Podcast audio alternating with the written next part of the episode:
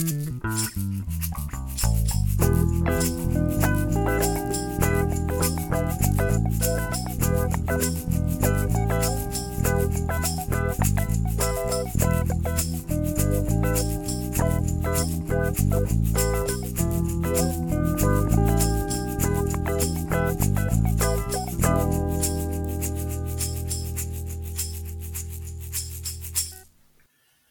Hello and welcome to Pods Like Us. I'm Martin, well known to my friends as Marv, and this time I am speaking with Vuk, who uh, you may remember in a different guise from a previous episode where I spoke to him about an earlier show that he made, The Fantastic Darwin's Deviations. And this time we're talking about the. Well, I'll let him explain it to you because over time it's changed. It's. Um, it's actual it's evolved into something different. So thank you for speaking with me today, Vuk, uh, about uh, tracing owls.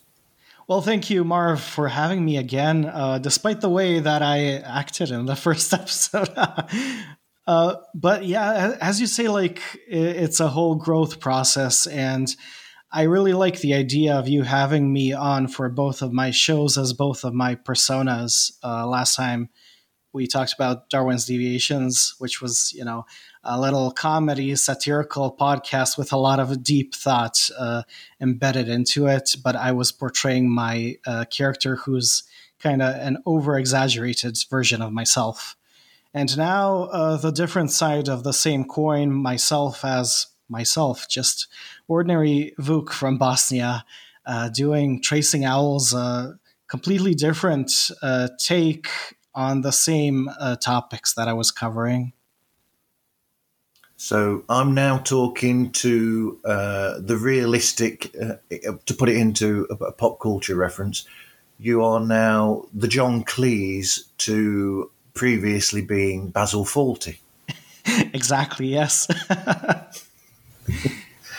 and, and, to be very honest, like uh, the the my growth process through the two podcasts that I did kind of reflects my own uh, process in uh, coming out with all of these ideas and intricate thoughts I have about these topics and kind of teaching myself how to talk with people, how to communicate, and how to also be more empathic and more open to other people's views on certain things, uh, which I have grown a lot in the past year doing tracing owls and kind of tracing owls has become something much beyond my set intentions for what I wanted for it to be. I wanted to, it to be like a little uh, quirky show where I talk about paranormal topics and aliens and cryptids and whatnot. But by the end, it's like a philosophical stream of consciousness and me going on a journey to talk with various different people about various different topics. Yep, including me surprising you with a previous episode. But yes, so uh, what was I going to say? I mean that that that you've just said it, it resonates uh, because so uh, pulling the curtain away, we, we both discussed the fact that I went out last night to a retirement party for a great friend of mine who I used to work with. Um, well, he, he, was my boss essentially uh, when I was voluntarily working for the local youth arts uh, movement uh, in, in, in association with the council. And so we were there, and then I reverted back to the younger me because, truth be told, um, I can be quite it's weird to say really because we're here talking on a podcast, mm-hmm. but in real life, I can actually be quite guarded and a bit sort of like shy and in the back, trying to almost avoid talking to people. And there's a bit of a fear there or something. And I was very much like that when I first started there in the early 90s, about 91, 92, which is, I'm giving something away here. So the name Marv comes from that because because of being like that, I had there was the misconception that I was a bit sort of paranoid. So I became Marv because of Marvin the paranoid android from Hitchhiker's Guide to the Galaxy. That but makes then, sense, man. but then it it does. But then what happens there is, in a sense, because then I was involved in music and doing music and playing and because it was a recording studio where it was based. They got a recording studio for the youth arts that they come into and record, like young people come and record music. And so, so I was involved in music and playing myself, and I found that, in a sense, I became a sort of almost like slightly different version of myself to be able to go, go up onto stages and perform with bands. It's like not the real me. It's it is me, but it's like a variation of the real me, should we say, or it was.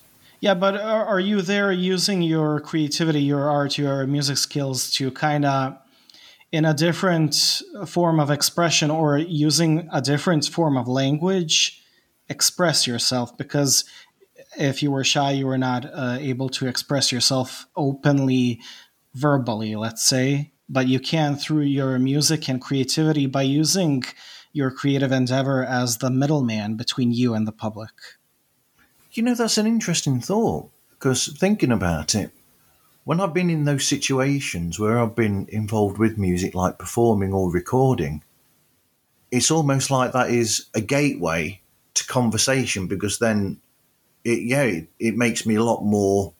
I'll become more chatty then, and, and and the real me will come out a bit more then, and and that sort of almost it's it's almost like I don't know, almost like a protective shield in a sense. That bass guitar or whatever that's there is the shield and then that can go away once there's a comfortability, maybe.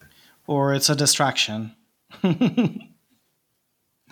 it's well, like yes. I can I can think now of uh, you know stage magicians and various different ways they distract the public. I always think of do you know who Penn and Teller are? Oh, absolutely! I love uh, those you know guys. you know Penn. Uh, he he's the big dude, and he always has his pinky finger uh, polished in red, and he uses that for distraction. And I always think of that like oh, you can just wave your pinky finger and get the people to look at that uh, and not uh, notice what you are doing on the other side. yeah, yes, that's a good point. Yeah. But uh, for for the listeners, like I said, I do a podcast about the paranormal and aliens and ghosts and cryptids and whatever. Uh, you may think like, what does this conversation now have to do with that? But it has everything to do with that. So uh, to introduce what my show is. My show is a more nuanced philosophical exploration of the paranormal and just general weirdness. Uh, I talk about these topics the way nobody ever wants to talk about them.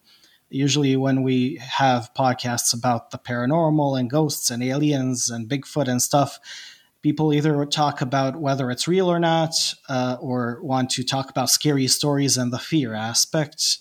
But I talk about it as more uh, ways of expression of humanity and society, a more culturological approach, and also kind of from from doing my podcast, I've noticed that the paranormal is like linguistics. It's like a language that we use to talk about certain things about ourselves in a very indirect manner. Yeah, because I was saying before we started recording that we, uh, I mean, I was taken by your your chat with uh, Jack about the, um, yeah, and I've I've thought this for a while about the fact that you know religion is you know it's just it's another part of that you know almost you know that that thing that humanity's put there mm-hmm. but it's it's looked at differently because it's got a sheen of uh, being acceptable whereas something that's just as strange and unusual people might say might call it that yes so it's not seen that way you know it's but they're all just constructs to a certain depart or a certain way so you are referring to my conversation with Dr. Jack Hunter, who is an anthropologist who uh, studies the connection between consciousness, ecology, and the paranormal. And yep. he is a religious studies professor at a university. I had him on twice. Um, I really like his idea of how the paranormal itself is this a weird thread throughout society that is wild and rogue and is not under the control of humans. but religion is kind of a domestication of the paranormal. So we d- domestic domesticate the paranormal that we cannot fathom and kind of reframe it within a cosmology that uh, we are able to dabble with and understand. So we may use it for our own purposes and benefits. And I, I do see religion like that. All, all, religions, there are these commonalities between all religions. Like. Let's say the Noah's Ark uh, and the, Great Flood. Uh, those are like archetypes that we see throughout many different cosmologies and religions because we are all human. We all share these ingrained symbols into our collective unconsciousness. Um, and we pull from these symbols when creating religion or what I'd say like fan fiction of the base uh, archetypal uh, Jungian reality uh, of these symbols that we all share. Uh, and we see the same in the paranormal, only instead of gods and angels and demons, we talk about aliens and Bigfoots, you know, but it's when you look at it, the same thing, uh, assuming a different mask. And everybody just uh, attributes what they uh, what makes sense to them to something that is underlying shared by all humans that is weird and unusual and probably unfathomable to us. Yep. And th- there was me thinking i mean you know back in the day um, you know you know you're going to find something out about me here. Back in the day people thought i was weird and had strange thoughts when I was assuming those sort of things or mentioning these things uh, about religion when I did my uh, diploma in theology, and I was saying about you know that you know like you said about the angels and demons, you know, and I was sort of like comparing that to aliens and phenomena from outer space or phenomena that that people believe, you know, myths and legends, and I was sort of sort of putting them alongside each other and saying, you know, these are very similar to that. So it's just variations of that. And people were saying when I was doing that course that it was, I was looking at it the wrong way. And I was thinking, well, no, I'm looking at it the way that I looked at it. But you know, that's not so unusual. Like if we look at the history of uh, ufology, there have been a lot of these uh, incidents that let's say religious people perceive as religious miracles or communications with angels or divine beings but yet uh, the world of ufology sees it as communication with aliens. One cool example is the miracle of fatima in portugal where yep. uh, three children were communicating with what they said was the virgin mary. And then a huge crowd of people gathered uh, to witness the sun dancing in the sky and in the world of ufology, they say, oh no, this was not the Virgin Mary. This was an alien disguised as the Virgin Mary. and this was not yeah. the sun. This was a UFO. I say it was neither of that. It is just people uh, projecting their own uh, internal uh, biases and cosmologies onto whatever is happening. But whatever is happening is more symbolic, more archetypal, and can resonate with various different people in various different ways somebody who is religious can see this phenomenon as having a Christian basis, and somebody who's into sci-fi can see it as having an alien basis. Um, uh, in in these circles, a lot of people know of the work of Jacques Vallée, who is uh, a ufologist from uh, France and also one of the pioneers of uh, the internet. Uh, he has been studying UFOs for decades, and he wrote a monumental book in the uh, it, that was released in 1969, Passport to Magonia, where he does comparative analysis of folklore with the UFO phenomenon. So he drew parallels uh, between uh, UFOs and, let's say, stories in the Bible of people encountering otherworldly beings, uh, stories of angels and demons, and even uh, fairy folklore from the Middle Ages. I mean, I, I almost feel bad, really, putting it putting it across the way that I did because, um, you know, it, it makes it sound like I'm just, you know, um, putting it down, but I'm not. Um, and I, I want everybody to know that I'm not putting it down. So no, when we say that these are uh, variations and uh, personal interpretations of the same thing, but you know, molded, co-created by our own biases and perceptions of the world around us and of reality and of what it is to be human and our role in the universe. I'm not saying like that's all nonsense that should be uh, dismissed. I am of the opinion that everything is uh, equally valid because these are various different expressions of what it is to be a human. And there is no right or wrong or black or white. I am kind of uh, of the uh, monistic mindset that there is only one reality and we are the ones separating everything into black and white and good or bad because our our minds function, you know, in that uh, duality. Uh, we always need to side w- with one side and be against the other side. Yeah, you know, some people might look at things and they might say, like, like you know, there's like people when when they see these these you know creatures or whatever, and they'll say, oh, that's just somebody that's seen seen like a, a shadow of or something of this, this, and this, and it's just like the shadows have merged, and this is why they saw this shadow that looked like this sort of creature. So people believe this because of that. Mm-hmm. So people might just say that from one point of view, but from the point of view, in another point of view, you know, a way that I look at it as well is that there's some sort of beauty there within this, within these mythologies, all these things that that people have, you know, that we talk about. There's something lovely there in the way that for instance, I remember years ago, this is going to sound, you know, you know the sick bucket, I suppose. But, you know, uh, I was talking early in the morning with Louise and there were all these birds singing outside or whatever. And then I made up a made up conversation between them and I was sort of saying, oh, uh, morning, you've been busy yesterday. Well, you know, yeah, I didn't get that many worms, not as many as usual. But then later on, you know, this, that, the other took some to the kids. It's like, and I was making up this complete you know, conversation that these birds were having to make it sort of different to my bird. But and I see it like that as something that sort of just there's a beauty to it in a sense.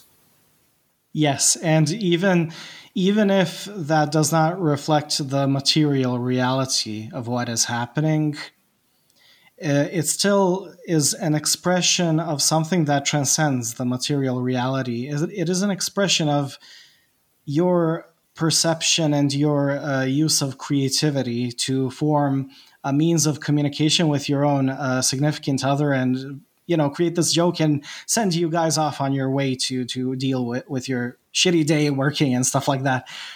I, I think that's beautiful. And, and all of that was pulled from just a mundane natural occurrence you saw outside your window.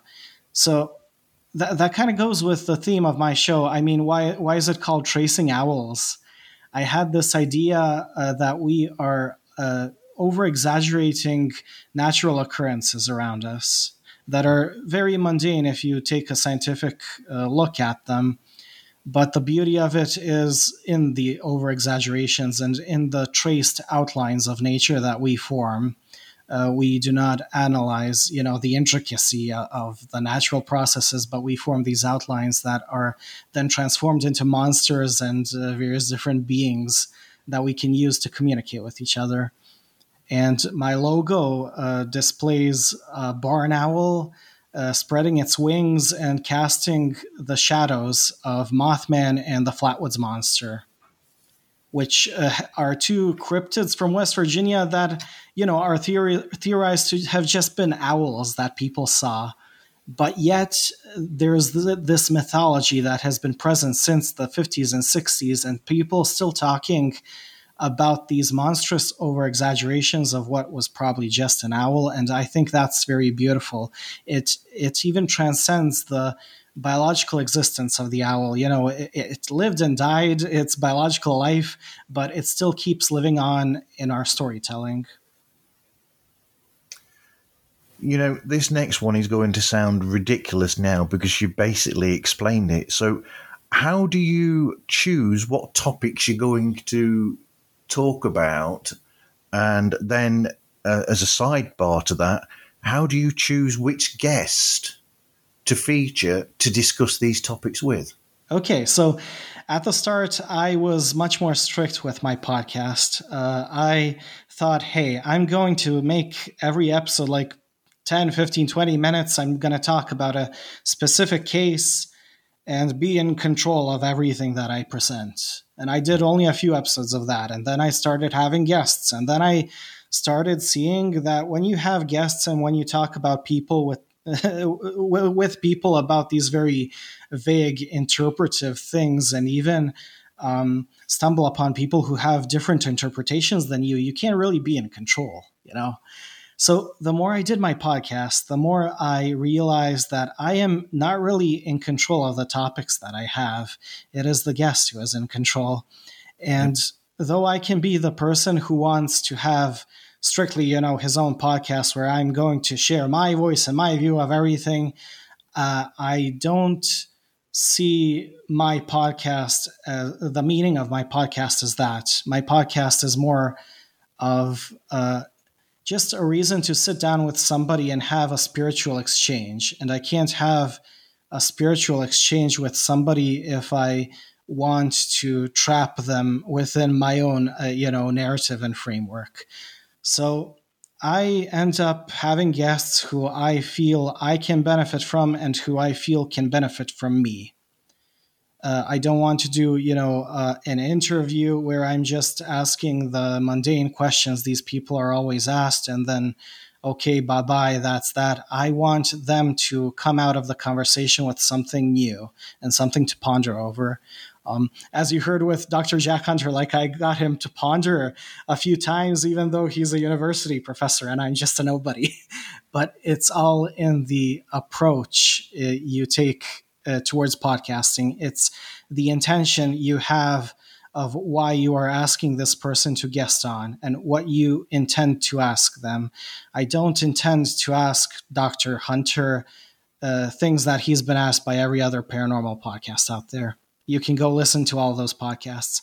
I intend to have a kind of stream of consciousness conversation with this person and kind of cross pollinate ideas and concepts and interpretations essentially you are having a discussion just like you would in a normal situation uh, just generally as uh, you know as the phrase goes chit chatting and most of the time with that sort of thing with a with a general chat you yes. don't know where that's going to go I, I don't know where it is going to go, but I am. Uh, the, the thing is, when you are chit chatting, you're just having fun. You know, you, you're trying to loosen up and have fun, and we refer to that as shit talking. You know, joking around and stuff like that.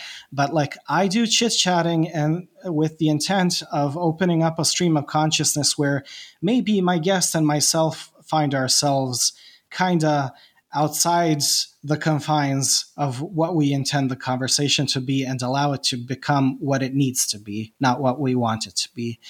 And in, to do that, you need to be very mindful you can't just say, "Oh, I'm just going to chit chat," and wherever it leads. You need to be mindful of uh, everything the guest says, everything that crosses your mind, uh, your internal reaction to hearing what the guest says, and then making the decision where you're going to move on with the discussion to bring it to some place that it needs to be. So th- there is a lot of kind of direction. I'm a director uh, of the conversation apart from just being the host. Yeah, yeah. I mean, I mean that's that's that's a good thing. You know, it's it. In essence, I mean, I I find it with my show that I'm opening myself up to finding out about new things and just discussing and keeping my mind open to alternatives. Essentially, that's what I'm doing with mine, and I'm guessing that you do the same to a degree with you. Well, probably to a bigger degree than I do. oh yes, and uh, maybe you know this. Like when you're editing an episode, I, I edit where I like uh, cut out every breath and stuff. Like I slice and dice everything because I want to create a stream of consciousness. Obviously, you know, somebody coughs, somebody sneezes. I, I say a joke that does not land. I need to cut that out to not. Uh, to not be, you know, a, a, a stone in, in the stream of stream of consciousness where somebody will just stumble upon it and break their neck or something. So I want it to be streamlined. And when editing, I am constantly thinking about what did I just hear? What am I hearing now? And what am I going to hear? And how all of that flows together. Yeah, I don't do anywhere near as much editing as I used to do. and to be very frank, uh, why I do so much editing is because, I, as I said, I'm Bosnian and I'm not an English speaker. So obviously, you know, I, I stumble in my uh, discussion and a lot of ums and stuff like that. But when I get to it and edit an episode, I see the editing process as kind of uh, curating on a very mystical and magical level, uh, kind of like alchemy. I am taking a huge chunk of a conversation and creating something more refined out of it, and uh, enabling to have enabling it to have some kind of flow state that has a hypnotic uh, effect on people listening to it. You're creating gold from a rock. Yes. and I have noticed, like, however bad a discussion can get or a recording can be, with editing, I can make something out of it. It's like it's like the soul is there, the soul of the conversation, and whatever you do, technically with it, uh, you you are trying to allow it to convey the, the soul or the spirit of the conversation you're, you're making it more refined. So anyway, this this is going to be interesting. So, with within the space of over 140 episodes, this is this is a very tiny little list. So you got what is it? You've spoken about Blabber Jabber, Tater Squitch. You're going to pick me up on some of these because some yeah, of these are made are, up by yourself. Those are made up ones that I created. the jackalope isn't, is it? Oh no, but it is also a made up one. well, yes, yeah, yeah, uh, yeah. So I was going to carry on with the list. I mean, Sasquatch isn't, but is it? Mm-hmm. So, so uh, are you saying then that there's no such thing as the Humperoo? Oh no, the Humperoo is uh, a creation of myself and Cassie Marazon, an artist. So uh, to to go into that, like I did a mini series of ten little episodes with an artist, uh, Cassie Marazon, where we had the idea let, let me create the name of an imaginary creature, uh, kind of in uh, homage to the lumberjack uh, fearsome critter folklore. I create the name and I have a concept in my head what it is, but I give her just the names and then she creates art out of them and her own story of what this thing is. And then we discuss uh, the differences, like how she interpreted my name and what she got out of it, and what was my set intention. And then I go into various different tangents with her about how we can uh, create a whole mythology out of this creature that she just made up. but essentially, that's what people are doing anyway. Dare I say it? Yeah, um, well, we do it very unintentionally, and we do it as a society, not as individuals. I mean, you, you do have a lot of hoaxes and a lot of these tall tales, which uh, are essentially the origin is somebody around a campfire made up a creature and told their buddies about it. But then the story spreads, and with every person that retells the story, they add something onto it, they remove something, and then just mold this creature. It's, this creature is like a Play Doh that is molded throughout the centuries uh, by people's various different interpretations of it, but also by uh, the various roles it can fulfill in their lives. I mean, okay. So I was, I was going to carry on with that list, and now I'm not. I'm, I'm not going to bother. Let, us just say I'm going to I'm going to use this now. This is my expletive warning. Uh, so, but you talk about all sorts of fuck uppery.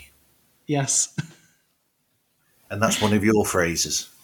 Okay, so my, my fra- phrase embrace the fuck uppery is because I have been through a journey as a guy who has a biological background and who worked as a biology teacher and you, you you have this feeling that you need to stick with facts that you need to be very uh, mindful of what you say and how you talk about these things I've struggled a lot with how I want to do my podcast, how I want to present it, how I want to talk about these things, how much research should I do? And eventually you just realize embrace the fuckupery because all of this is just absurd, weird nonsense that fulfills many roles for, for many different people. There is no right or wrong. And I mean, that's what attracts me to the world of the paranormal and the strange. Because as somebody from the hard sciences background, you kind of get sick of that uh, pressure, that societal pressure of everything has to be meticulously documented and uh, defined within uh, the uh, established self-imposed uh, system of rules within science. And science itself is just a tool; it's not reality. It's not. Science is not uh, a reflection of reality, but it is the best reflection we have and the most accurate one.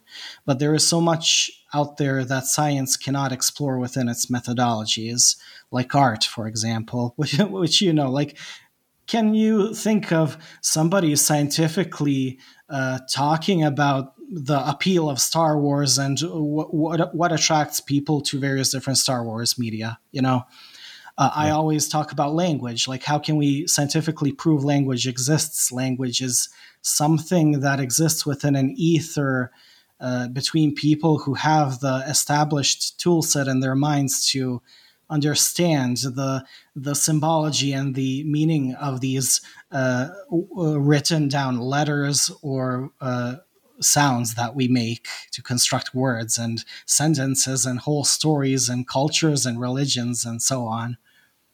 So, you know, all of that is outside of the framework of materialistic science. Uh, there's art, there's culture, there's uh, society. Um, so I'm very interested in that aspect. And that's what attracts me to the paranormal because there is much more uh, humanities, anthropology uh, oriented stuff there than uh, any physical material science.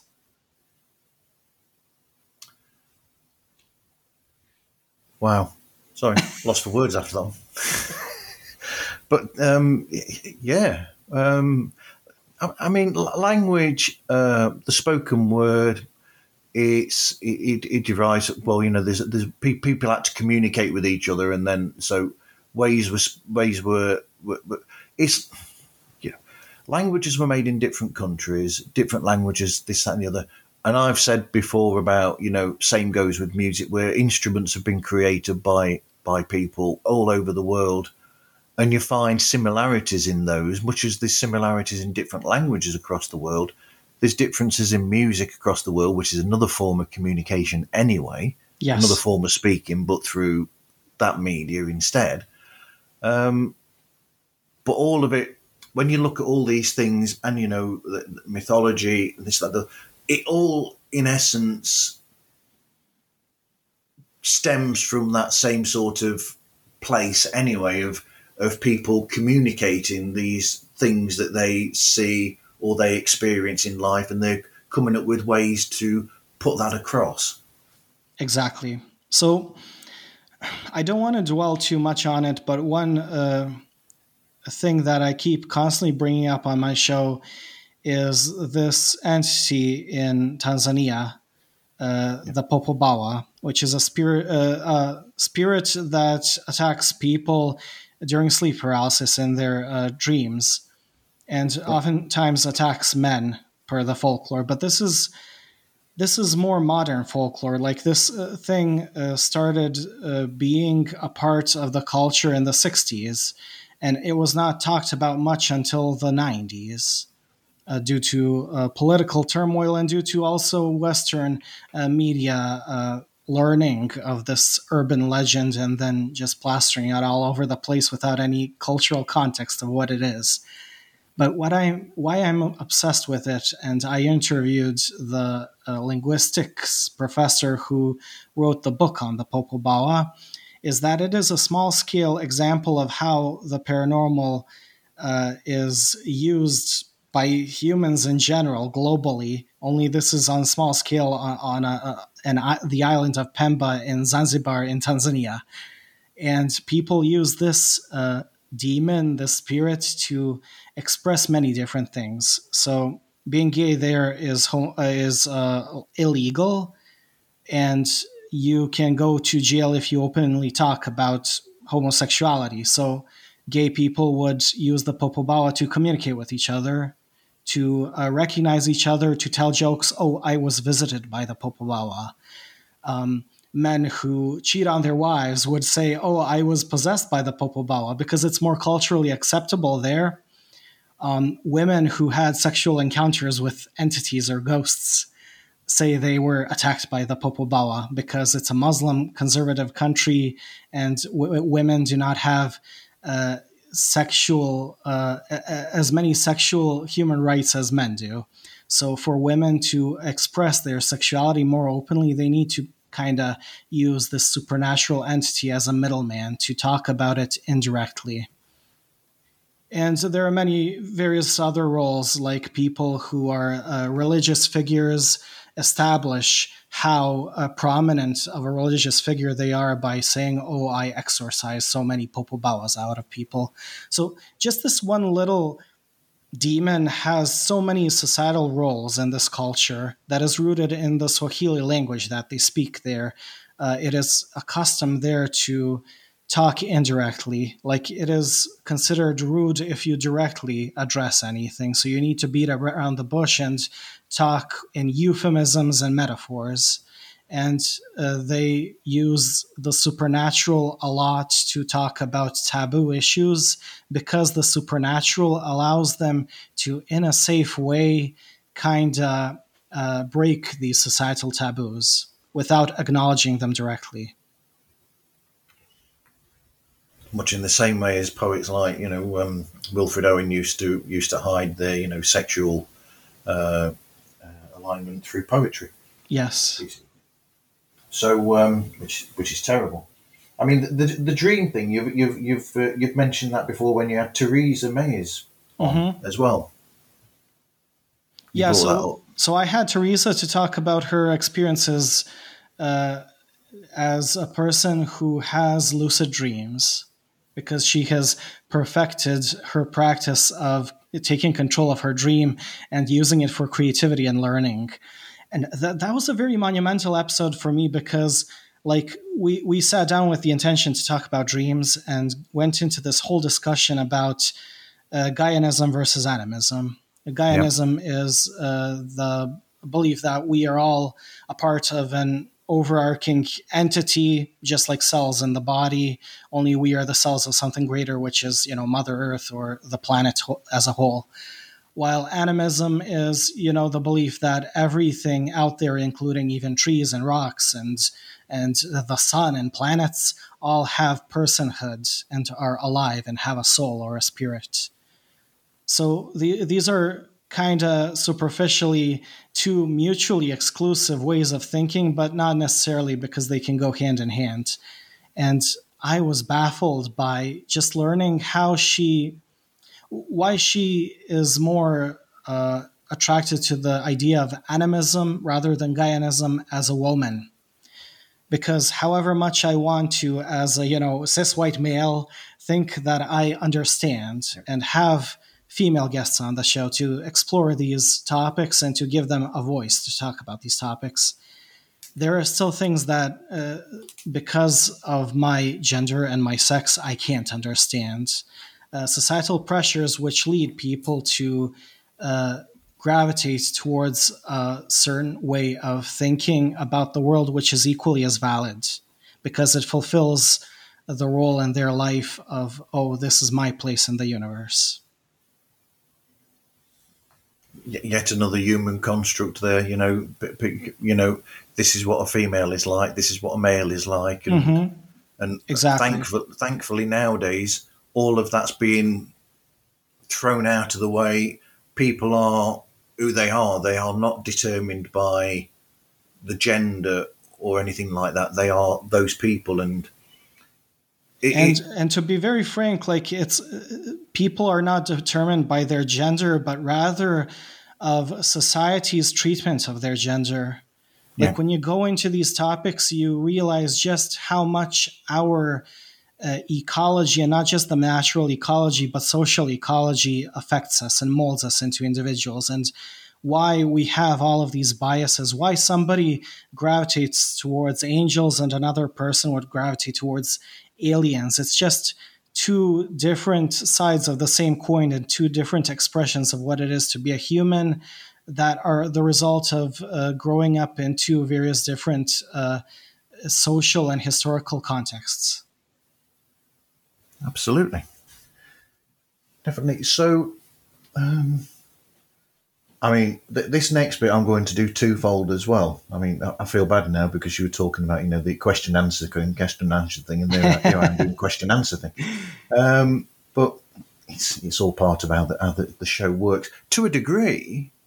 But like we were saying beforehand, you know, I have the this sort of like thing that I follow, but I find the most interesting part of this show is when I did, when we go away from this and so I think you've noticed it where people will suddenly guest will mention things in my show, and mm-hmm. I'll leave the structure of the show alone for a while while I try and delve into that that they brought up and try and find out what it is that makes these people tick.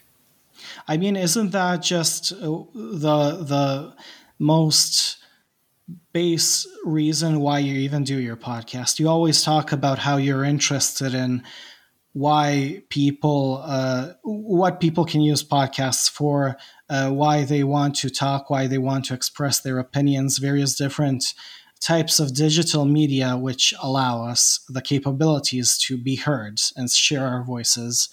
So i don't find it at all uh, surprising that you would eventually realize that uh, you know adhering to a structure does not work when talking about such topics because these topics are very liberating and they go against any form of structure yeah you're right I mean, I, I realized that pretty quickly when having guests on, when realizing what I assumed about the topic or the guest is completely wrong. Uh, when realizing that the guest bringing up a tangent can lead to a much better episode than anything I could have thought of myself. So over time, I just realized I'm going to sit down and talk with people. I, I, mean, I have a vague idea and understanding what I intend to talk about, but very often that just does not happen. and it leads to a much better episode. I've I've learned that the podcasts that I do, both of them, become entities for themselves and i'm just some kind of curator or something but they they get a life of their own. And it's just like this whole uh, flower unraveling beyond my control. Yeah essentially you are the conduit through which uh, something comes out that you until it uh, until it emerges you don't actually know what it is that's going to emerge Exactly, and that that's why I like to talk about the idea, especially with Todd Purse, uh, my closest collaborator the past I year. love Todd. Yeah, and who you had on on your show with an amazing episode. Um, I like to talk with him about channeling creativity, especially because he is an artist, and he, as uh, an artist of the weird, knows very well that very often he will, you know, intend his art to look a certain way, but in the end, it, it, comes out completely different, and he has no idea where it came from. Absolutely. What sort of research do you do, do up to it? Because I mean, I find it fascinating. For instance, I mean, this is why I've put this put this one in my notes. Is the develop the way that I've worded it, developing and choosing your library because you have a fascinating library of of books, physically and digitally, that you. I, I, it's almost like it's probably not real, uh, but I have this imagined, uh, perceived, uh, or, or, this perception of you just being there, stuck in your stuck in your books, constantly looking and going, "Oh," and finding new things to to to get your to get your creativity flowing. Okay, so I love that question. I saw it in in the papers that you sent me, and I was just yep. waiting for that because maybe I will disappoint you or something, but I love how you say it is my vision of you. Uh, I, okay. I, find that beautiful. Um, it, it, it is also my vision of what the perfect me would be. But in reality, I don't read a lot at all. Um, okay. And uh, I do have some physical books, but because I live in Bosnia, like it would take cost me a fortune to get physical books from America and stuff like that. So I have a lot of digital books.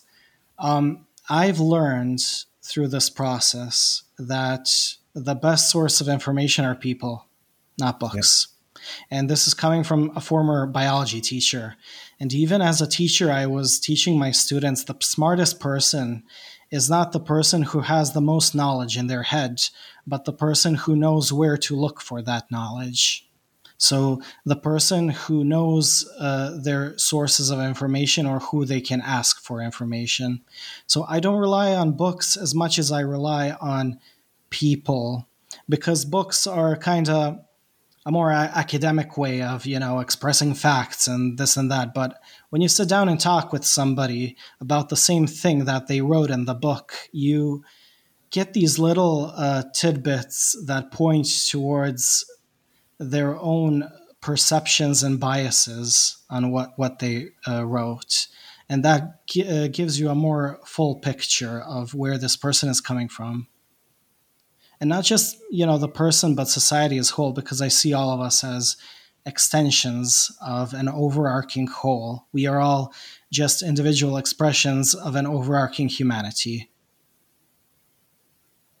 okay we are going to go down a, a, a path now that i'm intrigued by and i'll just uh, pre- preface this with uh, I'll, I'll just say that you know if, if you want this bit taken out, uh, we're just going down down a path here that I'm, I'm oh, intrigued by. Leave okay? everything in, man. okay. so, I had I had like uh, uh, on my show experiencers of high strangeness and alien abductions and stuff, and like I have a three hour unedited episode with one of them. Everything we went through is just in there, and I didn't want to touch it at all. Okay, because because as opposed to going into the strange and weird and the paranormal and UFOs and that, I'm, I'm going into I'm going into um, psychology here mm-hmm. essentially. So I, I, see I see it as a constant evo- constant evolution in a sense where so if we're pulling away the curtain, so you used to teach biology at school and there was a certain thing about that where it was almost like the humdrum of this is how you have to teach this, that, and the other, and yeah. you had to follow a specific rigid thing, and that that could be stifling in a way, and you wanted to almost like pull out of that. And from the experience of being being in these schools teaching, and you changing your teaching method to make it more interesting to kids or to those people you were teaching, it it evolved, and that's how Darwin's deviations came about. Essentially, I mean, you know, yeah. there's more to it than that, but and then you did the Darwin's deviations, and then when you when you got, I'm guessing towards the, the end of Darwin's deviations, you were you were then already evolving and wanting something a bit different from there, and that's how you evolved into in how you have mm-hmm. developed tracing owls, and then over the period of tracing owls, over that time, you can see a development there where, like you said, it started at this era where essentially at the beginning of Tracing Owls, there was sort of a similarity to, to Darwin's deviations in a way where it's basically talking about these things and giving the information in a sense, but without the uh, without the um, Monty Python esque yeah. uh, aspects of Darwin's deviations, which I always loved. Uh, uh, but and then it's evolved into that, and it shows you. In essence, you can see how you as a person internally have changed through that transition or those transitions in those different periods in those shows and in your you know life that way. Yeah. So oh man there, there's a lot to unpack there. I'm sorry. Okay so, i had to go there. I mean for, for the people who did not listen to my prior um, interview and i'd rather they don't because i was such an asshole to you uh, because I was playing a character. But yeah, my first show, Darwin's Deviations, is like uh, South Park meets Magic School Bus. Like yep. you said now, oh, my teaching methods led to Darwin's deviations. They did, but that's just an underlying uh, subtle thread. Uh. Superficially, Darwin's deviations is you know a lot of toilet humor and making fun about animals and stuff like that. Um, but I insert a lot of philosophy uh, under uh, uh this dark, seedy uh, underbelly of, of fart jokes. You know. I did that very intently. I wanted to make an anti podcast because I was so sick and tired of listening to podcasts where people go into podcasting trying to already from the get go establish a show that they can make marketable, that they can eventually make money off of and get uh, popular and whatnot. And I, I want none of that. I just wanted to do whatever I want to do and um, not worry about that stuff. So I made it very obvious from the get go that I am never going to be monetized or marketable in any way. And if anybody thinks that I can, I'm just going to do stuff intentionally that makes that impossible. now, the, the the old podcast, I don't know how aware you are of this, but it led to me having uh, prophetic dreams that led to an actual death in my family. Yeah. And the more I ponder about that, the more I realize what I was doing with Darwin's deviations is sort of a hyper sigil kind of thing. I don't know how much you are aware of that, but it's essentially chaos magic. It's a creative imbuing, incorporating themselves within a narrative of their creative work and seeing weird stuff happen in their life as their fictional character is going through weird things in the narrative. Um, a lot yeah. of there are a lot of comic book artists who you know had this happen to them. Absolutely, definitely. Yeah. Um, so that was a very weird experience. That's the sole reason I stopped doing Darwin's Deviations because it spooked me. I feel it's a very cursed show now. It has a lot of these things uh, happening throughout the episodes that later happened in my real life I played with dreams in the episodes. I ended up having weird dreams, and then I ended up having prophetic dreams, um, which I still sometimes do. And I've had them all my life, but I don't attribute anything paranormal to that. I just think that it is maybe intuition or something like that.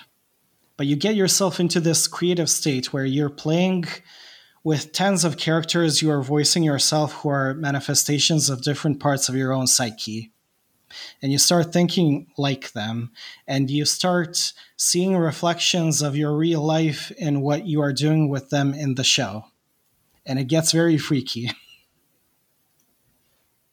absolutely i'm, I'm glad i went down that, that line now but I, I, I had to go there because i was just found myself intrigued yes. by, by by that well i mean it's very apparent that from the first day I started podcasting, I have not been making normal podcasts at all. I have been doing something very hyper sigil, like uh, incorporating myself uh, very subtly into these shows in a way that it impacts my life and even people who listen to my show and get inspired. So I kind of continued that with Tracing Owls because I, I wanted to do a, you know a proper podcast, and nothing was working. and and the moment I stopped uh, thinking of what I want and started uh, allowing this other show to become an entity for itself um, and unpacking it at its own pace and uh, just off a whim and off of gut instincts, uh, getting guests on and talking about certain topics without any kind of plan, uh, I made some of the best content I'll ever make in my life. Yeah, absolutely. I, I, I apologize for the laugh uh, that there. Uh, oh no, that was the, me. The, this is very funny. Like uh, another thing about the paranormal that attracts me is the absurdity of it.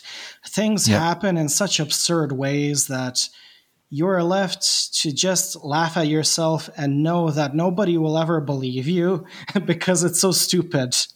Um, there, uh, this is why I like hoaxers, um, and in the paranormal field, people hate hoaxing because, oh, how dare somebody, you know, hoax a Bigfoot and then uh, ruin the credibility of our field where we want Bigfoot to be real.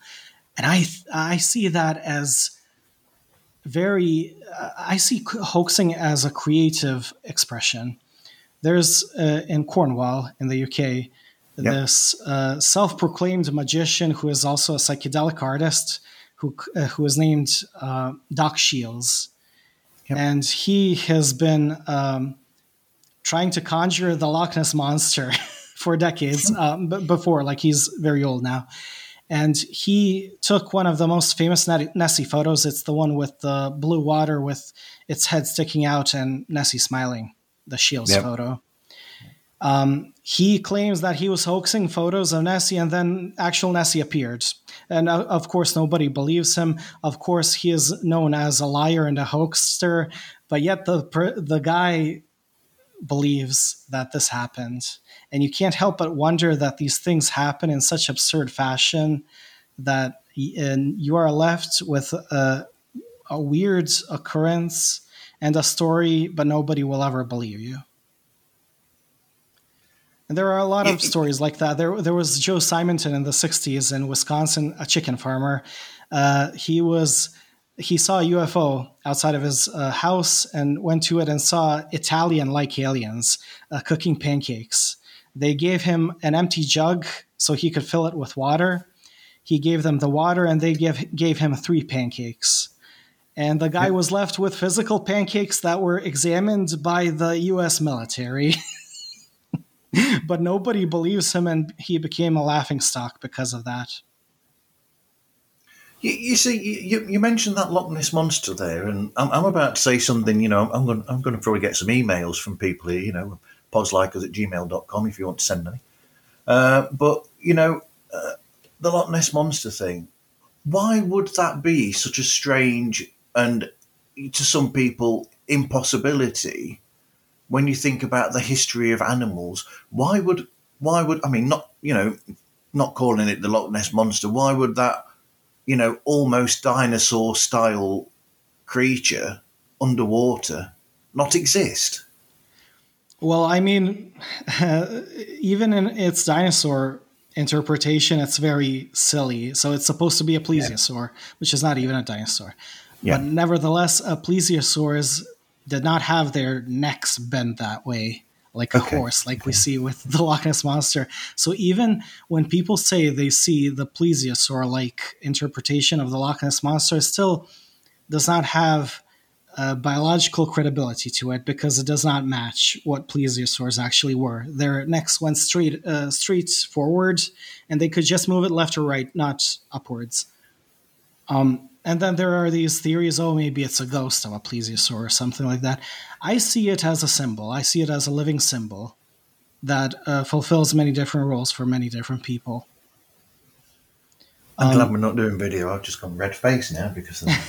Um, oh no worries. I mean you're that, that's what that's what keeps the legend alive. Like people love dinosaurs. People love the idea that dinosaurs could be alive today and that just keeps this myth alive. It's beautiful, even though it's not uh, accurate to what nature truly is. But we're not talking about natural things. We're not talking about a natural creature. Maybe it's a sturgeon, you know, that people are seeing.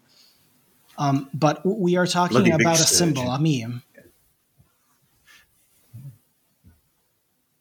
Yeah, that's right. Yeah, it's just yeah. It's just, so um, you know, you know, I'm going to have to have to, have to write T- turn turn the turn it around, Martin. So, I mean, you, you've you've already mentioned some of the standout moments that you've had in the show. So I'm, I'm trying to recatch myself now while I uh, while I divert. Okay, while you recatch, I, I want to talk about Bigfoot a bit because this is okay. something that I, I felt I wanted to share on a podcast.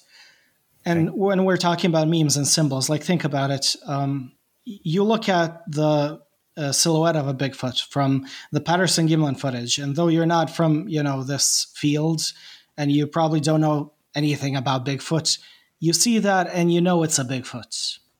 Is that correct? Uh, uh, yes. Yeah, Yes. okay. And you show a child that silhouette of Bigfoot, you know, walking in in um, on the side. And the child also knows it's a Bigfoot, but the child does not know anything about the history of the cases and the Patterson Gimlin footage and whatever. So obviously, it's a meme, it's a symbol that exists in the pop culture now. And I like to think of Bigfoot not as a flesh and blood creature out there, but as a symbol that we invoke uh, in in certain circumstances when we need that symbol invoked to show us something. I have a friend who had a Bigfoot experience, and we were talking about this uh, a few weeks back. He does not believe technically that it was purely physical. He thinks maybe it was a bit spiritual, even.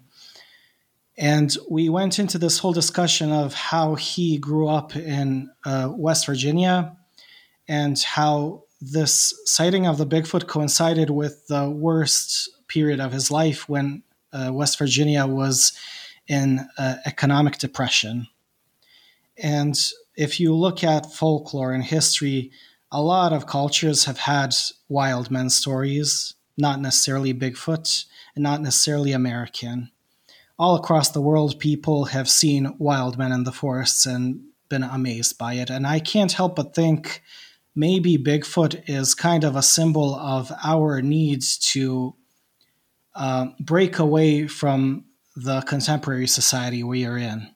Like economic depression in West Virginia, you need to go to work to make money so you can barely survive and leave, live this miserable existence. But then something happens that invokes the symbol of Bigfoot in the forest that symbolizes to you this desire to just let it all go and take your clothes off and go live in the wilds, you know, completely rogue and free from the capitalistic system that's slowly draining away at your life. Um, and it is just miraculous when you think about it that way. And when you think of all the people, especially in rural areas around America who claim to have seen Bigfoot, who live in these kinds of you know societal and cultural circumstances.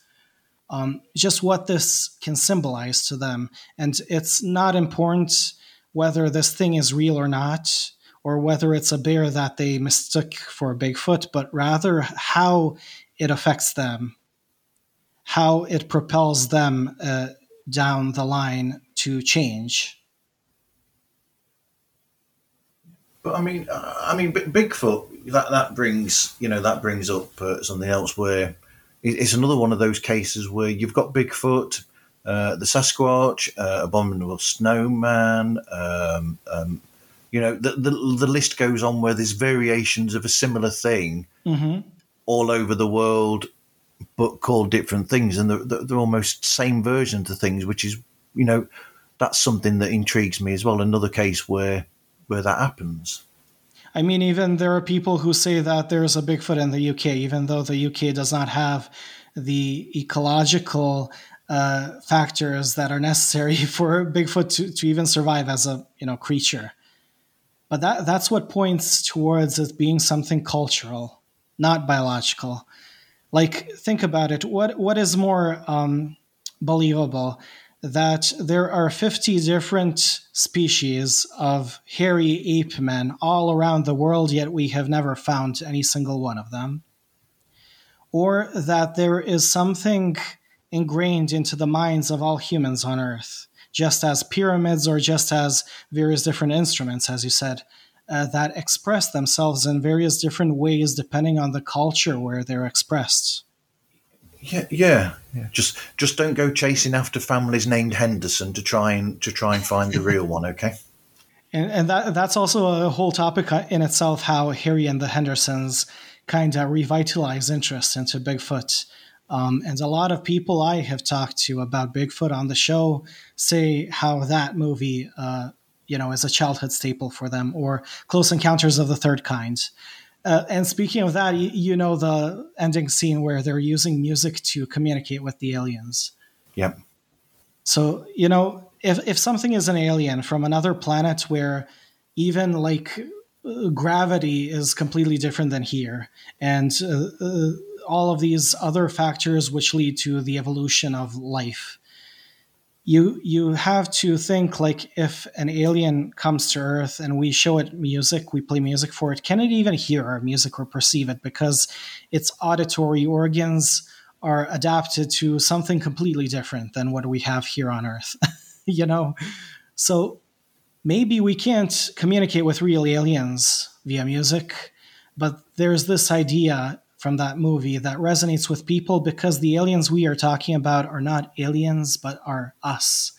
You know, they even look like us. They are projections of what we could be somewhere out there if we are more technologically advanced and what would unify us all together. And uh, it's just the story of what unifies people. It's about people communicating with other people through music. But yeah say labeling it as aliens so it's more you know acceptable and interesting.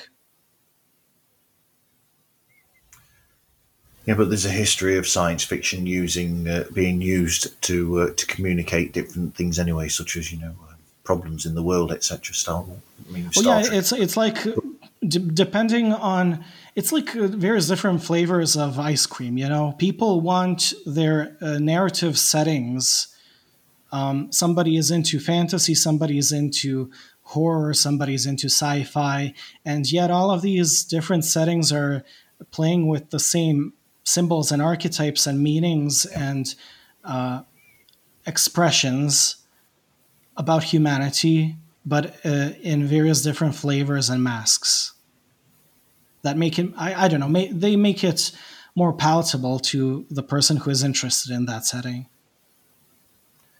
Yeah, I, I mean, other beings potentially communicating via music is along similar lines to you know. Uh, you've got ancient civilizations who communicated through pictures using and they were basically a word form in a pictorial form mm-hmm. which you know developed into and then you got something similar with you know uh, chinese and japanese with their with their writings is very much similar to like you know sanskrit and variations thereof.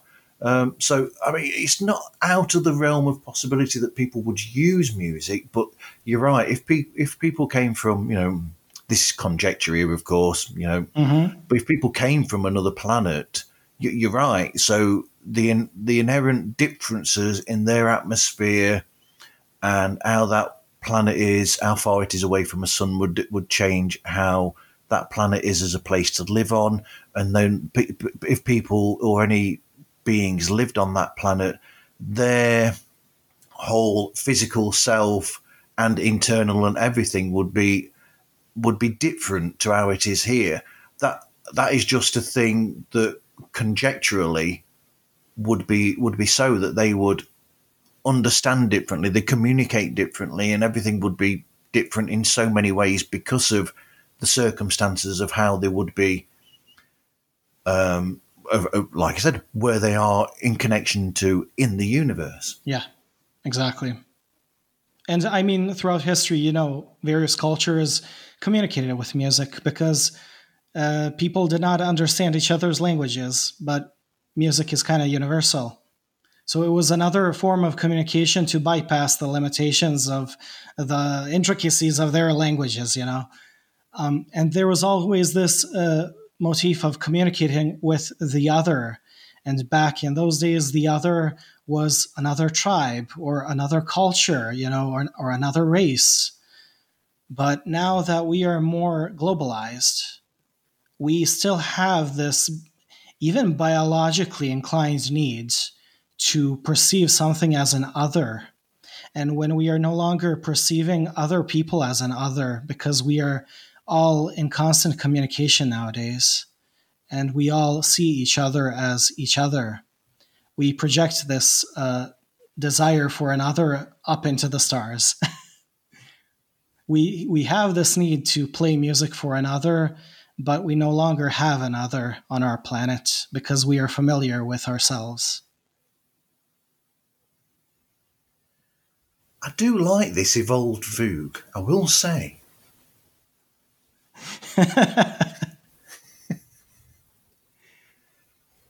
But I mean, the, the, the episodes of Tracing Owls that I've listened to, I mean, uh, the, the, the, the, the little bit of a laugh earlier on was you saying, you know, about, you know, uh, comparing it to, you wanted to do a show that was a bit more podcasty, you know, like other podcasts, this, that, and the other.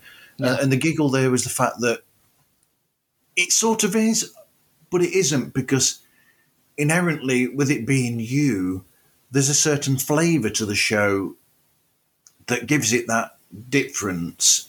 It's it's along lines where you know I'm getting all you know in, into the weeds here and, and, that, but it's like I've said to people before about shows where uh, when you've got podcasts that are listened by so many people, there's a certain thing about the commerciality of that that you lose the um, when you're listening to it. It's it's like it's background in essence, and it's just yeah, going on in the background. lose the personal en- engagement with it.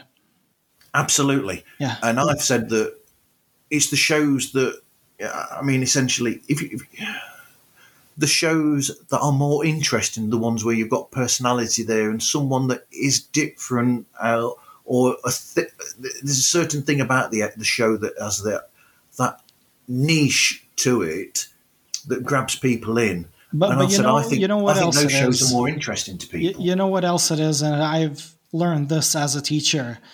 You need to challenge people and burst their bubble. Um, yep. for them to even notice what you're saying and then listen in and then ponder over what you're saying. Because let's say if you tell somebody something that they don't like to hear, they're yeah. going to listen to what you have to say so they can prepare a counter argument. yeah.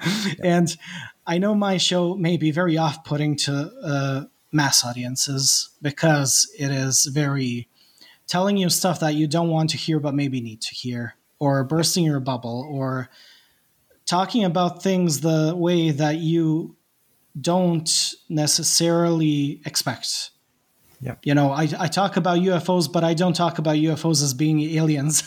I talk them as be, uh, about them as being symbols in the sky that we react to, so we may be changed, so we may um, think about our role in nature and the cosmos and stuff like that. Um, people would rather it just be aliens because that's cool, and they want. Yep. throughout history, there's this motif of salvation we see it in religion. You know, uh, Christ will come back and descend from the skies and save us all from ourselves. And that's kind of what we're doing now with aliens as well. Um, people want that. They don't want to think about the implications uh, on them, on their society, on their, their culture, and what their uh, love for the idea of an alien can tell about what they're not acknowledging about themselves. So, I mean, my show is not huge. I have a much bigger following than I ever anticipated, but it's the following that needs to be there. Like yep. people who are not who are not supposed to listen to my show won't listen to it. The ones who do are the ones that uh, make it worth uh, creating, because these are people uh, with whom my words resonate with, you know? Yeah, but then you, yeah, you know, we're going in, but I'm, I'm picking up on something there again, and I'm going back into it again. The, the, the religion thing, I mean, that's why uh, I'm, I'm, attracted to the science fiction element, is because, you know, it, it reminds me of the, um, the, the, the, Star Trek thing where they used to call them space aliens, essentially, and they were saying that gods are gods were, were perceived this way on planets like this, where in essence it was, you know, aliens coming to that planet and essentially making themselves seem like gods in a way. And I, I don't know why I've come into that. I, mean, you know, you know well, damn well I, I I'm, a, I'm, a big know, science fiction person. I definitely know why you came into that, and it's something that I hear a lot talking with people on these topics. This we are all weirdos. Like, yep. if we're talking about this stuff and even sci fi, we're weirdos and we're nerds and geeks. Yep. we yep. do not have a very, um, uh, very happy childhoods, and we always felt like an other. So, uh, res- we uh, relate more with the idea of an alien because the alien is an other that is out there and much more powerful than us puny humans and our own uh, ideas of what gods are and stuff like that. So I do understand that, and that's something we see in the paranormal world.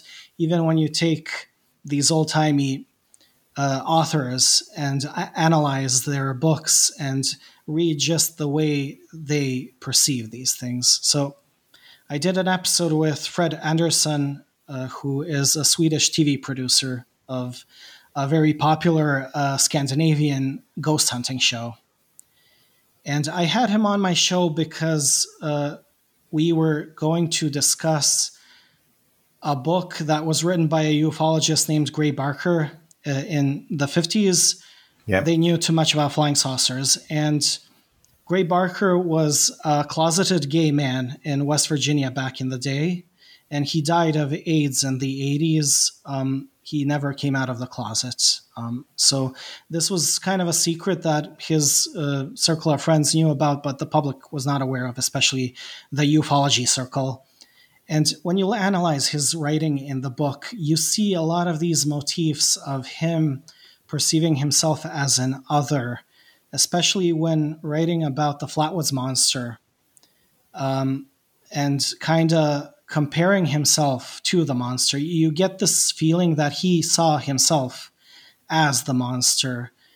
And throughout the course of my show, I've kind of realized because the Flatwoods Monster if you look at pictures of it, it's very campy and kooky. It was a creature in the 50s uh, seen by a group of kids after a, a meteor fell in, in a forest. And it had a spade like head, and it was 10 feet tall, and it had a dress, a green dress. And it's right. very and- androgynous, you know. I have this theory that maybe the Flatwoods Monster is kind of a gay empowerment symbol or a drag queen you know, a sci-fi drag queen, because the way people got into the paranormal around our generations, they were exposed to the story of this monster and saw what this monster looked like and thought, wow, what is this freaky thing? An other, just like me, I'm the other. Um, and an empowering 10 foot tall symbol of otherness that it's okay to be weird. Um, funnily enough, you you know Christina the Crescent here. I had an episode with her yep. where where she talks just about that. Um, the first time she ever started thinking about these weird things was when she saw a picture of the Flatwoods monster on the back of a weekly world news, and that changed her life forever. So I'm looking up that episode now for my notes on that episode that you did with uh, with Fred because that's that's one that I uh, that I listened to and took extensive notes of, and now yeah. I'm going back well into. Because for anyone interested, that was uh, 19th of December 2022 that was released. And I apparently listened to it on the 7th of February. Took me a while, didn't it? I had another uh, episode with Fred um, where he talks about high strangeness in Sweden. Um, and in both those episodes, like he is a TV producer um, and talks about you know ghosts with people. So they go out to film um, an episode at a haunted location and talk with the people there. On on camera, people talk about ghosts, but when the cameras are turned off, they then say, "Oh, I saw uh, a troll or a gnome," and then they go into, "Oh, I saw lights in the sky," and so on and so on. Like the ghost in this case, and I mean it's tied to the Swedish culture, but the ghost is more acceptable as a supernatural thing than aliens or gnomes and trolls and, you know, high strangeness. So it's like the ghost is a linguistic gateway to allow people to test the waters. And if they establish, aha, it's safe to talk about this stuff, then they move on from ghosts to more weird things that they um, experienced and by the end you learn like they could care less about the ghosts because there's much more weirdness to it. Yeah. Th- thank you for giving me some time there.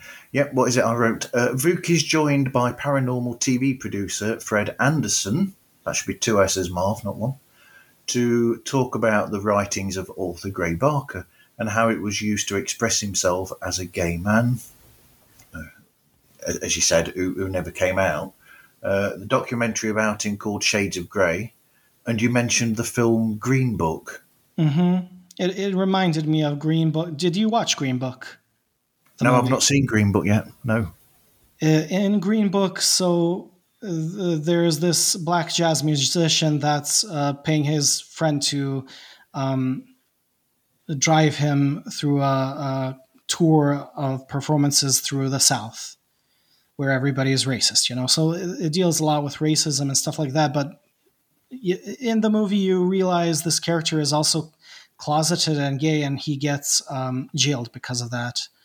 So the whole discussion we had uh, reminded me of this because Gray Barker alludes in his book about being out on a highway, uh, looking up at the stars for UFOs and whatnot, and then uh, getting arrested for that, and then sent to a psychologist. And I can't help but wonder maybe you know somebody caught him because I think there are uh, there that it is documented that he was arrested for being found with a man. But the way he expresses this in the 50s in a very conservative culture is by writing in his book about how he was out looking for UFOs. But I mean, you, you mentioned in the episode about, I mean, it, it, brought to mind in the episode where you were you were discussing that about uh, about the police potentially ca- catching him. You mentioned in passing about this this awful thing where there is this thing with entrapment for, for people to try and catch them out, so mm-hmm. to speak. And and what one one phrase that you came out with that I highlighted in my notes uh, because I thought it was was absolutely perfect was and and is the quote from from you, which was, "What type of world do we live in where it is easier to talk about aliens than it is to talk about homosexuality?" Yeah, exactly and that that just that jumped out at me, and I thought you, you were so right with that. It's there's something so wrong about that, and I mean that that's the story of ufology the last 70 years or so. We keep talking about UFOs and aliens, but um, are just using it to uh, talk about different things that we don't want to acknowledge about ourselves. I mean, the U- UAP nonsense now going on in America since the since 2017, and even a few days ago there was a UFO congressional hearing. I, I see that as kind of us using UFOs to indirectly talk about these political issues that we're facing the last decade. But I mean, the, the fact is that your show covers such a wealth of, I mean, from from the outside, before people go into it, your show could look one way, but that's the people that aren't opening their minds to it. Uh, whereas there's so much in there, so you'll go from something like that, which is which touches on one thing that is so poignant, and then you'll go to that incredible discussion group that you had with with you know Jonathan Easton and Todd about AI, which I mean, catches me because I had a fantastic chat about it with people the other day myself. and I love uh, how that episode kind of influenced you to do your own roundtable about AI. yes, it did, I suppose, because it's been on my mind ever since that roundtable that you did. It's been in the back of my mind anyway, and I've been trying to push that anyway because I've been discussing it with Todd, and unfortunately, Todd wasn't available when I recorded that episode because Todd was supposed to be one of the. In, in, in essence, I was hoping for Todd to be a co host in a sense. Yeah, yeah. Uh, if I'm being honest, uh, but that never came to be. But there's something about that, and you know, so you touch on these important subjects. That's where I'm going to with that. But I will say that much like that conversation that you had there was the round table, the one that I did the other day on that subject all the points that I'd put on my notes were thrown by the wayside, and it became something. Com- it became a completely different beast of a show. Yeah, which was more interesting in a sense. Exactly, man. uh, I I just find it fascinating how I mean, I know a lot of people make podcasts so they can hang out with friends and have these discussions, as, as we said, shit talk, and maybe make money in the process um, and create a business. But like, this is a tool, podcasting is a tool that allows us to do so much more with it. Yep. Like, I never would have uh, even gone into discussions about these intricate things and kind of opened up my mind to these philosophical thoughts, if not for podcasting. And I'm just a dude in Bosnia, which is a war torn country, you know? Yeah. Who the heck in Bosnia um, gets the the capability, the the chance to talk about these things with university professors in Britain and the U.S. So it's just miraculous uh, what podcasting allows us, but sadly, not many people utilize uh, the capabilities of this medium because of the uh, initial feeling that they need to go to it with the intent of eventually being marketable or um, popular or successful. I don't like the word successful or success yep. because I see the derailment of the conversation into something completely different and unplanned as success, as something that needs to be, not something I want, but something that needed needed to be. And there is no other option. There's no parallel universe where I made uh, the perfect episode per my intention of what it should be. There's only the now, and there is only what we created as two people sharing a spiritual exchange. Well, if I wanted to make a show that was, as another way to put it, sellable, if I wanted to do a show like that uh, and make my show that, I wouldn't have the long form. It would basically be uh, somewhere between five and fifteen minutes long. Uh, give you the give you the everything like you know give you the basics basically you know well this is what the show's about chat with the people and get the basics you know like how do you do the show? What's the show about? How often does it go out? What about your logo? What about your music? Cue the music for the end. Job done because you know that would grab the audience because it's quick because uh, people, you know, the, the, the, general populace. Okay, but uh, but let me ask yeah. you. So, if you were to do a podcast like that, why are you doing it? Why are you taking a moment from your very busy, hard life to sit down with a stranger and create this? You see, I find this more interesting the long form because it's a discussion and getting into the subject. So, in essence, the. Uh, we're catching those little little bits of people across the world because you've got to remember that podcast is a, is international. It's not the yes. local radio station or even the BBC or this, that, and the other. It's none of that. It's catching people across the world. So you'll get a few people ca- in this catching country. butterflies in a net. yeah, but on a worldwide thing. So if you were only available to the local radio station and you only got two listeners in that radio station in that region, which you might get with a podcast. If you're only getting one or two people with that, they'd fire you in a radio station because it's non-commercial. But, but that, that's why podcasts are such a big thing now because it bypasses the need for people to be marketable uh, yes. uh, and to have a boss who will tell them how they should produce content. But if we are already, if we have the capability to liberate ourselves from that confine, why do we still self impose these rules back onto ourselves? I mean, I was I was getting to the point that I so I could do it that way, the really quick short yeah. form basics, this, that, and the other. But I do the the long conversation because I think inherently, I think I'd find that boring to do. That short, you know, like this, this, this, done, and I've I, have i have used it as a way. I mean, I think I mean I think this show essentially I've evolved around my show in a way where I've opened up. So this is where I was getting to. I've opened myself up to listening to other things outside of what because that's the thing where some people will go to shows about what they're comfortable with.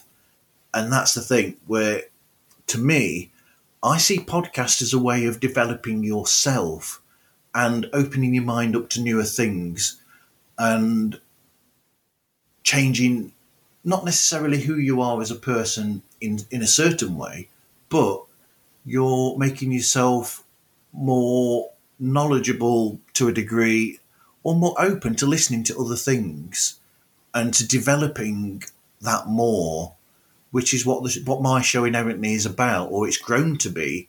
It's that it's me, in a sense, being very selfish and wanting to know what it is about them and what they are interested in and what I can gain from their interest and get from them. You know, Marv, like how how long have we known each other online? Like three years now. yeah, absolutely. Yeah. And and it is now that I realize for the first time what the commonality is between me myself and you. Okay. Um, because I approach the paranormal the same way. I listen to people talk about the weird because I see talking about the weird as a way uh, of expressing things about themselves and about society as a whole. And you're kind of approaching the same way uh, podcasting. You allow people to talk about their podcasts, but via the way they talk about their shows, you learn a lot about themselves, uh, more than you'd learn about their show. Yeah, yeah, absolutely. It's just our, and we are kind of selfish in that we both want to learn how people tick because we had these difficult childhoods where we felt like another and we want to connect with people and the only way we can connect is by trying to understand what makes people connect you know taking that to the next level now uh, or, or, carrying that on essentially you, you are right so uh, childhood was not easy. Uh, I'm not going to go into too much detail on that. So, in a way, uh, I looked for escapism in media.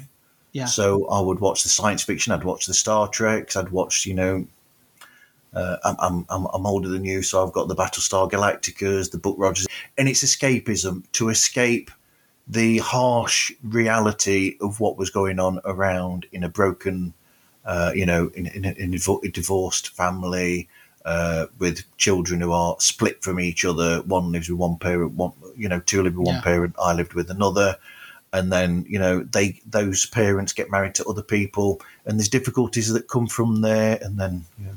Uh, sexually abused at school and things like that, and you use these things, and I mean that's why I came up with stories uh, as a kid, and I lived in a when I, when I was playing out on playgrounds, I'd be developing an unreal character to hide that there, and, and it's almost using media.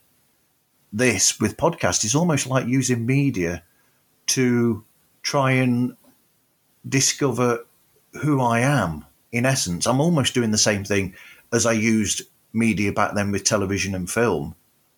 I'm almost using it in the same way, really, to develop who I am, really. And you can cut this if you're uncomfortable, but like back then, you said you were using media to convey a different you, um, who is still you, but something other. Is this like a way of creating a proxy? Like if people want to criticize or hurt you, they're not hurting you directly, but hurting the fake persona you're creating. Um, I think that might have been more possible towards the beginning, if we're being mm. honest. It's and, much like you were saying. I, I feel I've actually felt that this year, since probably around March, maybe April, this show took a took a it moved, and I changed in a sense as well. Looking back on it, I can see how it's more me now as opposed to I mean, it was always the long form show, but there was almost like a Marv. And the thing is, I, have I've grown to like that name now, so I'm, I'm, I'm stuck with it. But you see, but, but, you see, like you know, we started with you talking about the evolution of my show um, and the evolution of myself, but like what you're what, what you see in my show you're projecting from yourself. It, it, we're also talking about the evolution of you. When you say like maybe that uh, that was the reason in early childhood and then you changed. You creating this fake persona via media uh, gave you a tool set to interact with the world in a very creative very different way than other people. And that evolved and that led you to become a musician and an artist. And now uh, led us to you know discussing this right now.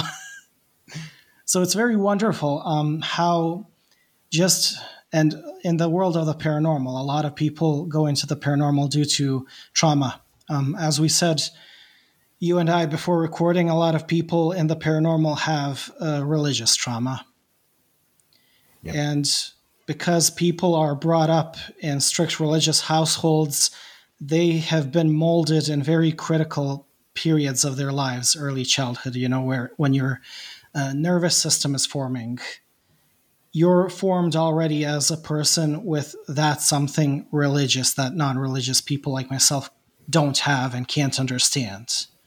And when you liberate yourself from the oppressive religion that you grew up in, you still have that something and a lot of people go into the cryptid and paranormal and UFO worlds to fill out that something in a very safe way. Yeah. Because it is not eternal damnation and abuse like with religion, but it's, as you say, escapism with aliens in outer space. But it's, I mean, it, has helped me a lot to be able to you, you know, there's that phrase in the coming out of the shell. Yeah. Um, but it's helped in a lot of ways there because I find now when I'm at work and I'll talk to colleagues at work or I'll talk to friends or to family, I find that I'm it's easier to talk to people because it, it, it'll probably start with a thing like, oh, you know, on a podcast the other day, I heard this. And a lot of the time, I'll be honest, that comes from like, you know, from um, uh, Aaron Mahnke and, and his shows because he'll mm. always come out with something on his shows, and I'll be like, "Whoa, that is so cool!" And I never knew that, and it, it has actually helped me to become, I think, easier a person to talk about because or to talk with or speak with people. Says me, uh, messing my words up. Um, and but because, like we were saying before we started, you know, I'm in a certain situation, in a party situation or part situation with loads of people. I find myself very inside, internal, and I'll go and hide away from it all. So when the people I went to the party last night, when it went down and there weren't so many people there, I found myself being a bit more open to conversation then because it's almost like, oh God, there's so many people there. Where does where does little Marv fit among this big crowd? And I, I don't know. Um, this is becoming very, very therapeutic. Thank you. no problem, man. Um, I am very glad that we went into that, and I know when we stop recording, you're gonna ponder: Am I gonna cut this out or keep it in? I'm I'm not pondering that at all. That's good, man. Um, I mean, we are talking about the same things in different languages. You talk about sci-fi and movies and media. I talk about weird shit and aliens abducting people and stuff like that. Um, but they're two different languages to express the same turmoils of being a human in, in today's society. And I mean, that's the, been the story of humanity from from its inception. We've always had stories, storytelling, you know, media, and these stories have always been about weird things that we use to kind of uh, circumvent talking directly about our problems. Um, as you wanted to go into like mythology, Greek mythology. Yep, I'm, I'm, I'm, a lover of the Ray Harryhausen films. Oh yes. Um, funnily enough, uh, I can't remember now what, what I I had a cool thought related to that, but I can't remember. Okay, I wish I didn't have twenty minutes left on my uh, Zencastr time. I, we could talk for much longer than this otherwise. Because of the time, I mean, I'd much rather talk for much longer about that. I'll, I'll be honest.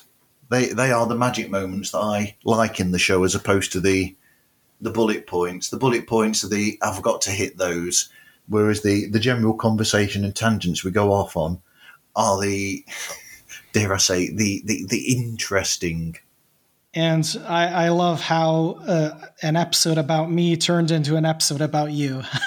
I love turning how the tables on people. do that again. yep. For anybody listening, this this is that just then is a very good display of what happens in Vuk's show, where you'll expect it to go one way, and then it goes somewhere where you never really thought it was going to go. Oh yeah, and that that's what I say. Like I, if I'm gonna have a guest, I want it to be somebody who would be open to this type of discussion and who will leave the discussion a changed person. Of course, I'm the one learning, but I want to kind of leave them with a gift, a portion of myself that they can spread around, ponder over and digest and spread around and talk to their friends about an idea that I put into their minds. a bit selfish, but you know, it's it's like a spiritual shamanic exchange between people. Uh, I think I should retitle this "Tracing Owls Meets Pods Like Us" because you, you've you've turned this show around on its head. Oh man, I love that. so, how is the show recorded then? Is it recorded much the same way as we do now when you have the chats? Do you like get on a a, a Zoom call or, or something similar to that? Or Zencastr yeah, mostly Zencastr when it was free. Um, I haven't done any episodes for months, so I don't know how Zencastr works now. It's pay to play, basically there's a limit now on the free. That's why we've got this problem with the time. There's oh, a limit now. There, there's a, a free time. form of Zencastr, but if you allow them to put ads, and I am very strictly against ads and marketing. So you'll do that. You've already mentioned little bits that you'll clip out of episodes uh, to make the flow work. And then, so where are we? Okay, so th- there's something funny I did recently. You know how I do those comedy bits if my uh, recording gets screwed over. Yep. So there's a part where about eight minutes of my uh, guest's audio is totally blank. And you can just hear me asking him questions and just silence. So I made it that I'd ask a question or say something, and then an AI voice would say what I claim was what they said, but is actually a comedic bit. like I'd ask them something and they'd say, "Oh, you're such an asshole" or something like that. That's brilliant. That's yeah. So creativity. I've mentioned that before, where you've done that when you did the conversation with uh, with uh, Christine.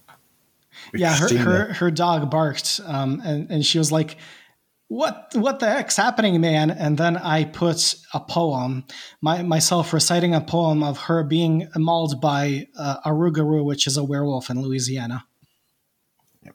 and that that was that was gold to me i loved that uh, so we, we, you've already touched on the logo which was created by christina the crescent hair uh, and I mean, have, for, for your oh. listeners, like go uh, listen to Marv's episode. Pods like us meets the Crescent Hair is a like is a title like that. That's an amazing episode. It's so, almost two hours, but like I think it's one of your rare discussions where you're talking with somebody who has nothing to do with digital uh, video or audio media or podcasting. She's just an artist of the weird. Yeah, uh, I made a conscious conscious decision uh, at a certain point um, where uh, Pods Like Us is a a, a title um, which can allow for all sorts of diversions, should we say? Exactly, like what we did now. Yeah, Yeah. we've just turned into an episode of Therapy Bites, essentially. And, and, you know, like I've been urging you to have me on for months, and you're like, okay, okay, and nothing ever happens. And I'm like, Marv is probably intimidated of the idea of having me on again because you know something like this will happen.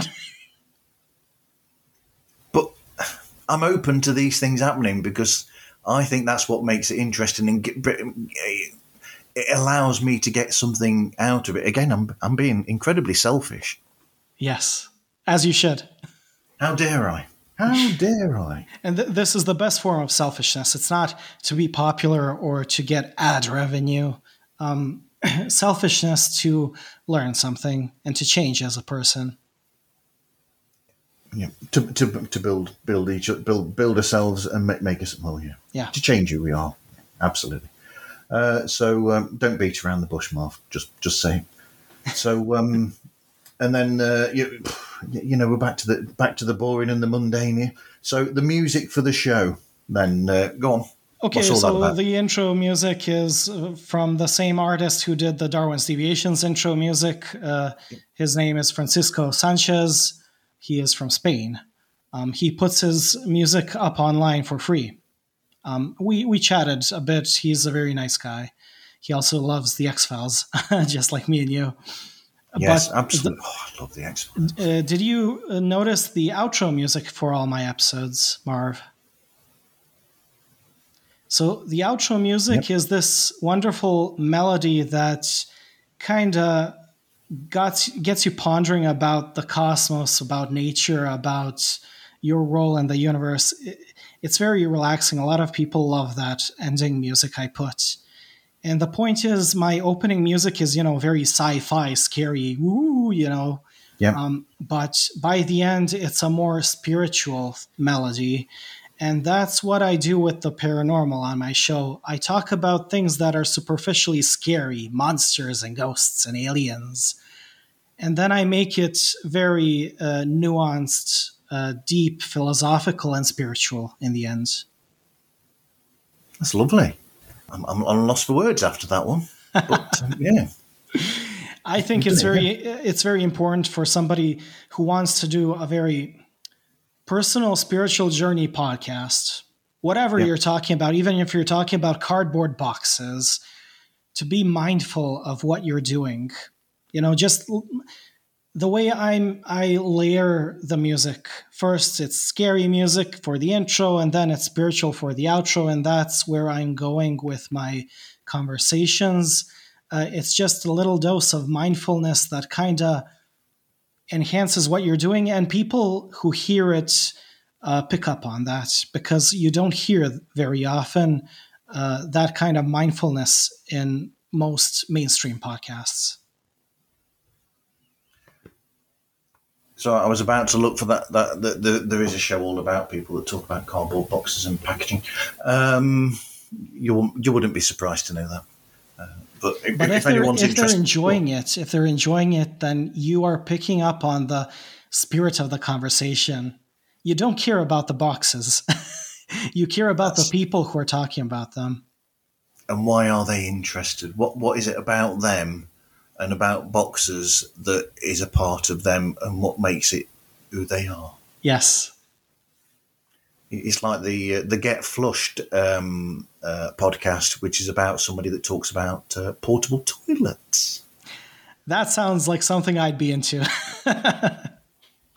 because I, I make a lot of fart and poop jokes for your listeners. Yes, I'm a very deep philosophical thinker, but I'm also not uh, very academic about it. So I insert a lot of uh, comedy and satire. We've spoken before about this, and I've said to you that I think that comedy and satire is a very good way of teaching people and being educational. Yes. And you're also kind of lifting up their defenses so you can stab them in the gut with the actual uh, deep philosophical thing that you want to transfer to them. Absolutely. Mm. So, what advice would you give to people if they wanted to make their own podcast? Apart from all the advice I already stated. I know, absolutely. I think you've got it all in there. Yeah. Already. Yeah. I mean, it all depends on what you want from a podcast. And if you're listening right now to this, if you're somebody who's into mainstream marketable podcasts, I mean, you wouldn't be listening to me now. So you're obviously somebody who'd be interested in more uh, a deep philosophical, spiritual, indie type of thing. So just do whatever you feel needs to be, but not necessarily what you want. If things don't go the way you want or plan, that's good. As long as you're feeling spiritually fulfilled by what you're creating.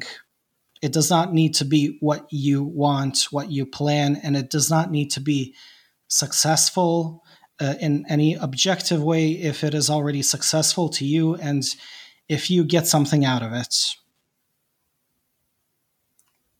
Great. Yep. And you don't need hundreds and thousands of pounds worth of equipment to do it with either. Oh, I have a shitty Chinese microphone because I'm in Bosnia and stuff is expensive here. And even the stuff we have is, you know, cheap merchandise from overseas. Well, going back to the show that you did previously, Darwin's Deviations, that was created on a telephone. Yeah, exactly. I learned to edit, so I did all the recording on a phone, and then I sliced and diced. I, essentially, what I was doing in Audacity is kind of like cartoon animation, but with audio. yep, you, you, can do it no matter what equipment you've got. Just just enjoy doing it. Yes, that's what you're doing it for. Yes. Enjoy it and make it that every time that you go there, it's not something that you don't want to do, or it's like, oh God, I'm making another podcast. It's got to be something that you want to do. Oh man, so I uh, constantly stumble upon indie podcasts that just start started, who have you know no views or nothing, and I listen and I love hearing it, even though the audio is crap.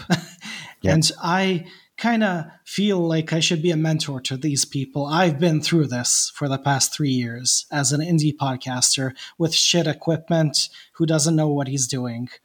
But if you have that something, that spark that I can feel through the shitty audio, you know, something that intrigues me, something that tells me that you are enjoying what you're doing, I, I love to contact those people and tell them just keep doing what you're doing you know, I'm conscious of this uh, Zencastr timer thing going on here, but I'm going to have to say this. It must be interesting, though, for you, where speaking about that, um, it's almost like you're part of a community now, uh, almost as though people rally around you. I mean, that might be a very uncomfortable way to put it, but there's all these podcasters and all these uh, people that are involved in the arts and all these things who just seem to, you know, be they've made themselves friends essentially with you, and you have this community now around you. So, a big part of my podcasting, I'll keep it brief because this could be a whole episode, but myself and Todd, apart from our podcasts, kind of um, in the shadows behind the curtains, uh, weave this whole uh, community around us. Yeah. And we have gotten a lot of people to talk with each other and then go off and collaborate with each other and so on and so on. And that's the most beautiful part. I don't care as much about my podcast as much as I care about other people being inspired by the example that I put out there and then doing something of their own that can inspire me. So I, I can see reflections of what I'm doing in the creativity and uh, uh, work of other people who are influenced by what I'm putting out there. That's great. So, what podcast do you like to listen to? Okay, man. So, since we have not much time in Zencastr, obviously, Create Magic, Todd Purse's show. Uh, yep. You always post about it, so people probably know all about it uh, Campfire Tales of the Strange and Unsettling uh, from jo- Jordan Heath and uh, Ryan. Yeah, uh, you had Jordan on your show. Um, Jordan and I have been friends for the past two years, talking about these things very intricately. And uh, other podcasts, uh, there is Six Degrees of John Keel by Barbara Fisher. She is mostly focused on talking with experiencers of strange phenomena, and she is a, an experiencer herself. Uh, she had me on her show a year ago, which led to me having this wonderful uh, manic period of creating this one wonderful content, uh, inspired by my conversation I had with her. And she has been, you know, a collaborator with me, not on the podcast as much, but behind the scenes. And uh, most uh, recently, the Esoteric Book Club from my friend Jason. We yeah. have been talking a lot and uh, collaborating, and I see that we have inspired each other a lot and kind of reshaped our views on these topics. I've got I've got them on my feed. Um, so where can people find you and get hold of you then, Vuk? So you can find me anywhere except YouTube. Uh, I mean, people are listening to a podcast about podcasts, so they know where to find podcasts.